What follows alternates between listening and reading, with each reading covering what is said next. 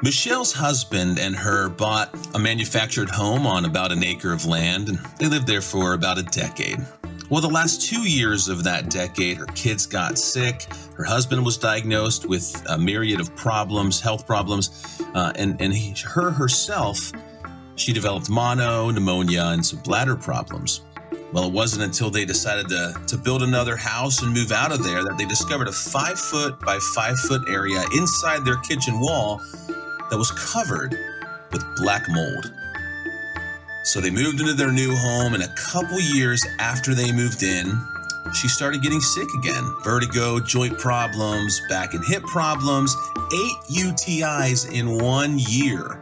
Her feet swelled up. She couldn't wear her shoes anymore. She had less energy. Kids got sick again. Husband developed asthma. Kids getting migraines. Lots of problems. They went to doctors all the time to try to figure out what was going on. Well, they didn't have any money because they used it up for their medical expenses, but they realized that their new build had black mold as well, confirmed by three independent inspectors. Now, you might be thinking to yourself, I've got migraines, I've got sickness, my joints hurt, I have swelling, I must have black mold. Is it really a reason to panic? Welcome to the show. Today we're going to talk about this topic and we're going to have fun with it. Welcome to Reason to Panic, the only podcast for the worried mind.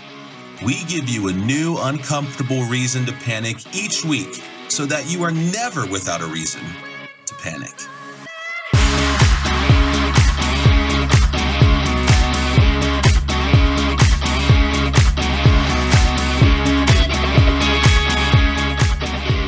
I'm joined today by the world's greatest co hosts, voted by every possible voting apparatus and company in the in the world. Randall Floyd and Tyler Mason. Randall, how you doing, man? I'm grateful I don't have a UTI. Yeah, I'm sure you are. Tyler, what about you? Are you grateful you don't have one, or do you have one? But no, no, no. I am. Don't I disclose am, too much here. I am. Uh, I am a clean bill of health. Uh, no issues with the plumbing. Uh, so I'm. I'm happy to be here. Great, awesome. Well, thanks, guys, for uh, thanks for for hopping on. Um, you know, we and thanks uh, to our listeners for for joining us again this week guys let's talk about black mold. Um, this is interesting.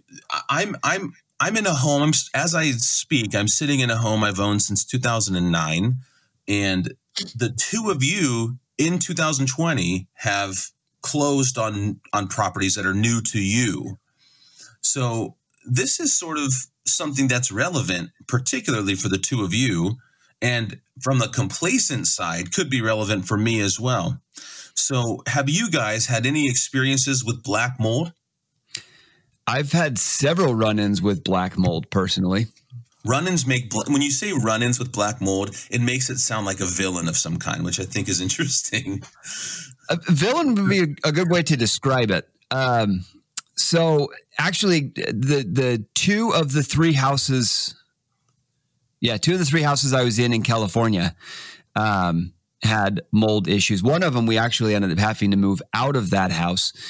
And uh, it was, uh, you know, it, it, wasn't the most enjoyable experience dealing with it. So, um, but yeah. Right. People aren't excited necessarily when they see or learn that they have black mold. No. And the thing that's interesting from from my perspective, right? So, um, full disclaimer here: my my uh, experience with black mold is not universal, nor uh, is it something to base your your own personal stuff on. But um, the first house we got we got black mold in, uh, it came from something seeming seemingly fairly innocuous. Um, there was one tile on the the roof, the roof tiles, that wasn't in place it slipped, which which happens with uh, with tiled roofs. And so our neighbors one day they said to us, you know, that tile's out of place. So I had to walk way back across the street to be able to see all the way up to the the pitch of my two story roof. Um, and sure enough, a single tile had slipped all the way out of, of its spot. It was down about two rows from where it should have been. So we were renting that house. I called the uh, property management company and let them know um, for months.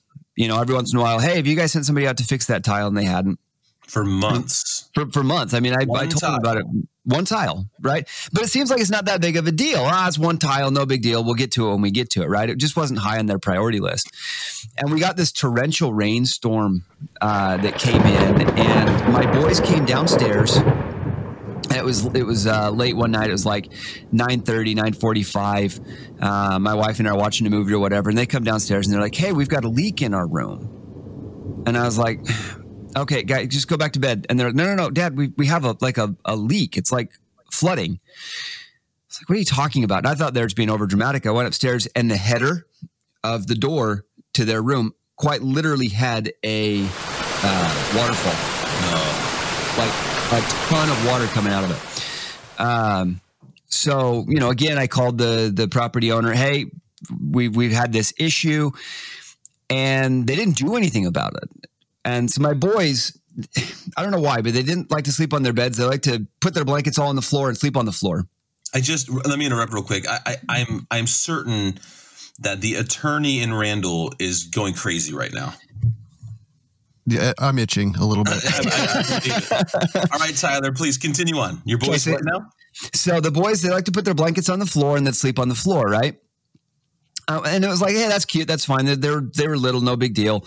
Um, and they did have beds. You know, so for any any CPS out there, my my boys did have beds. They just didn't like to use them.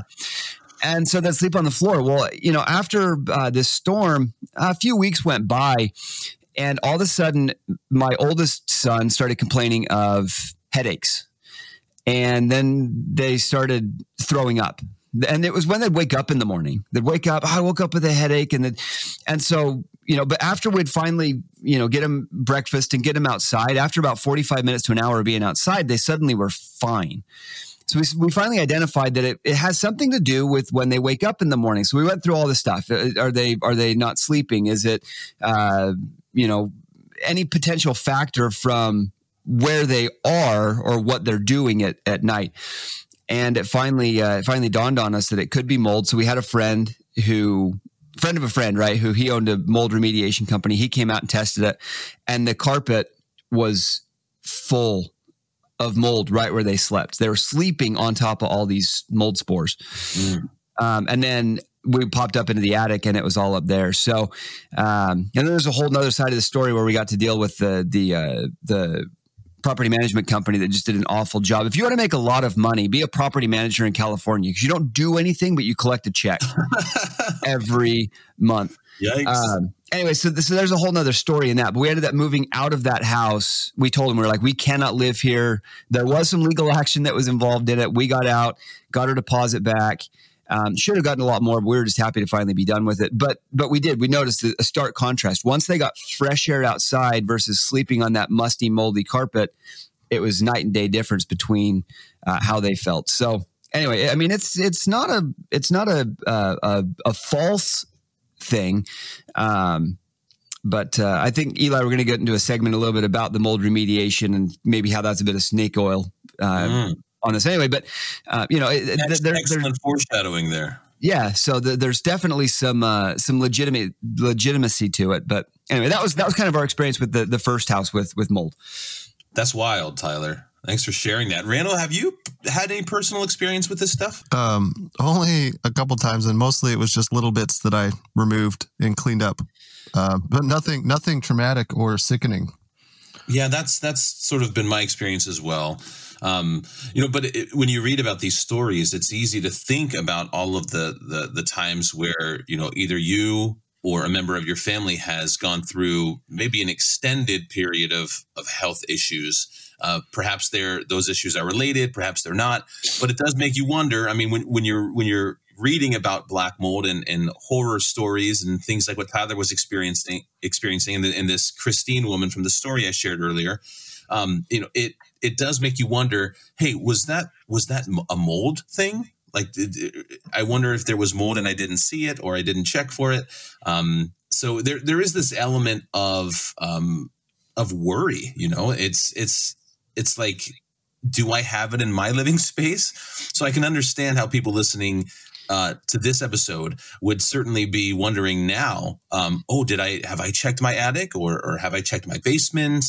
So I, I can definitely see that being a thought process right now for a lot of our listeners. And it, it means it, it is for me, and, and, and we're here talking about it. So, well, mold mold's been a problem for years. I don't know if you guys know this, but uh, the children of Israel actually have part of the law of Moses has as as dealing with black mold prevention actually written into it. It's somewhere um, in the um, back of Leviticus, right?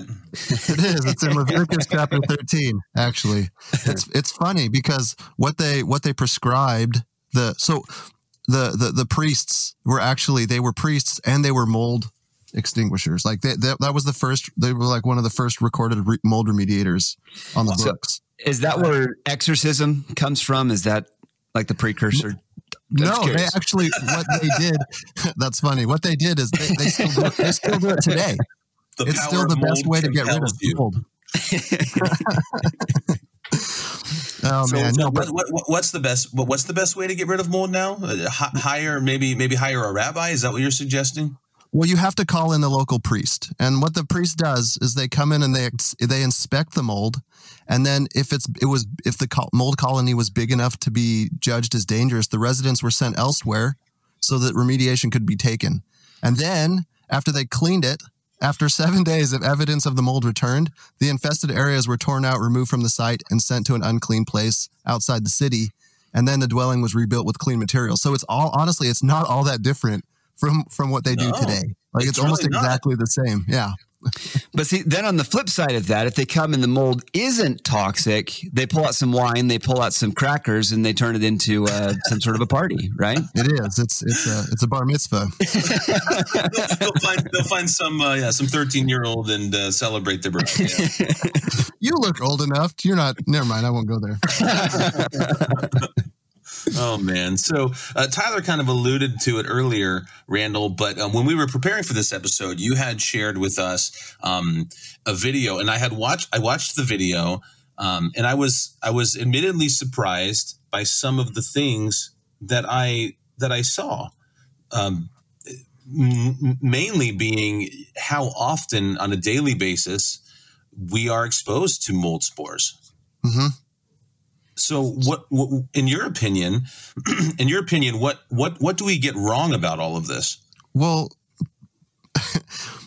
it's a lot easier to deal with. it's actually one of the easiest things to deal with in a house, comparative to like if you have a moldy, not moldy, if you have like a, a rotting porch or something that needs to be replaced, mm-hmm. or you have like um, or a single roof tile that you call single, about immediately yeah. and then nothing happens.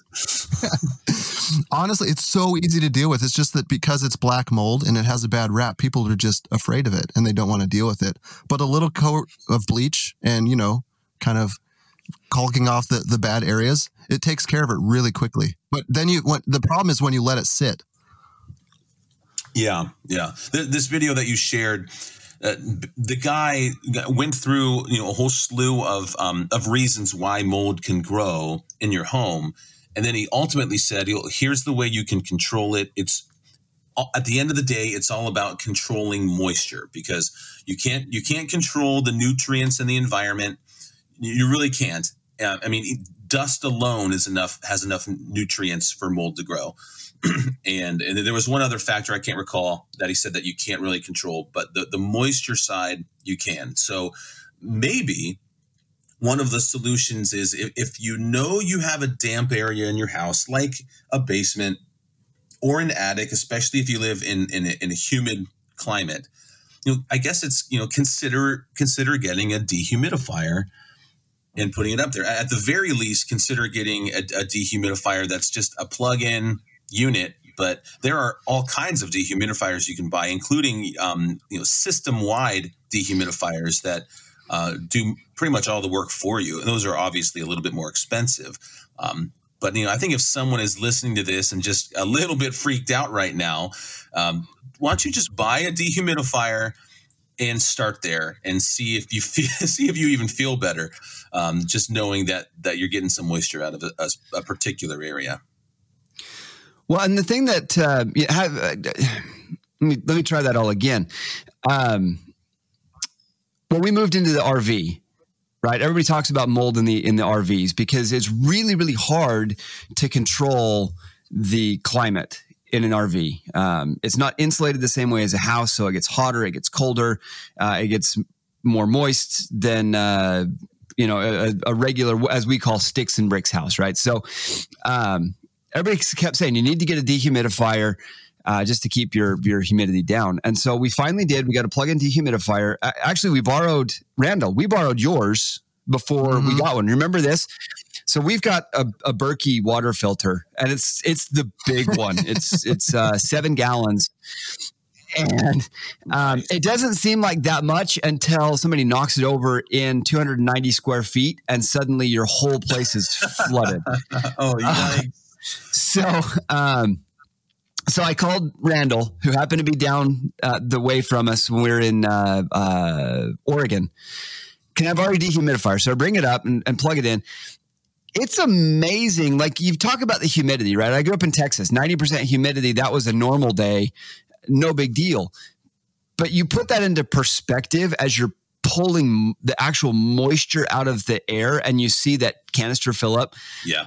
It, it's, it's kind of shocking the first time you see just what humidity looks like when you're emptying emptying a dehumidifier. So that goes a long, long way for uh, for protecting you from or helping you control the the moisture content in your air. When we moved into our RV during our stretch of full timing, um, we quickly learned that that moisture was really tough to manage. Um, so it, I think I think it, it, depends on what climate you're in, uh, uh, you know, for sure. But um, there are certainly things that that can be done to to help mitigate against this type of this type of thing. Now, you can't do everything, and you're going to, you know, like the guy said, you're you're going to be inhaling mold spores no matter what. Uh, that's just part of life. You're not going to be able to avoid them. But I, I think I think just having a little bit of um, uh, just proactivity and checking to make sure that you're good to go, that your house is good to go, goes a long, long way long, long way. Um, in this video that Randall shared with us as well, it did talk about and it briefly touched on um, the industry of mold remediation and how Hollywood has played the biggest part in the snake oil side of mold remediation. Um, who was the Star Search guy? Uh, Ed McMahon. Ed McMahon. Yeah. Um, he so he like very publicly uh, came out against uh, and had this this this expose, so to speak, of black mold, and he blamed his illness on black mold, and he blamed the death of his very old dog on black, black mold. Um, and that, like, a- after that, they can go back now and see that the spike in new mold remediation companies and um, contractors just went through the roof.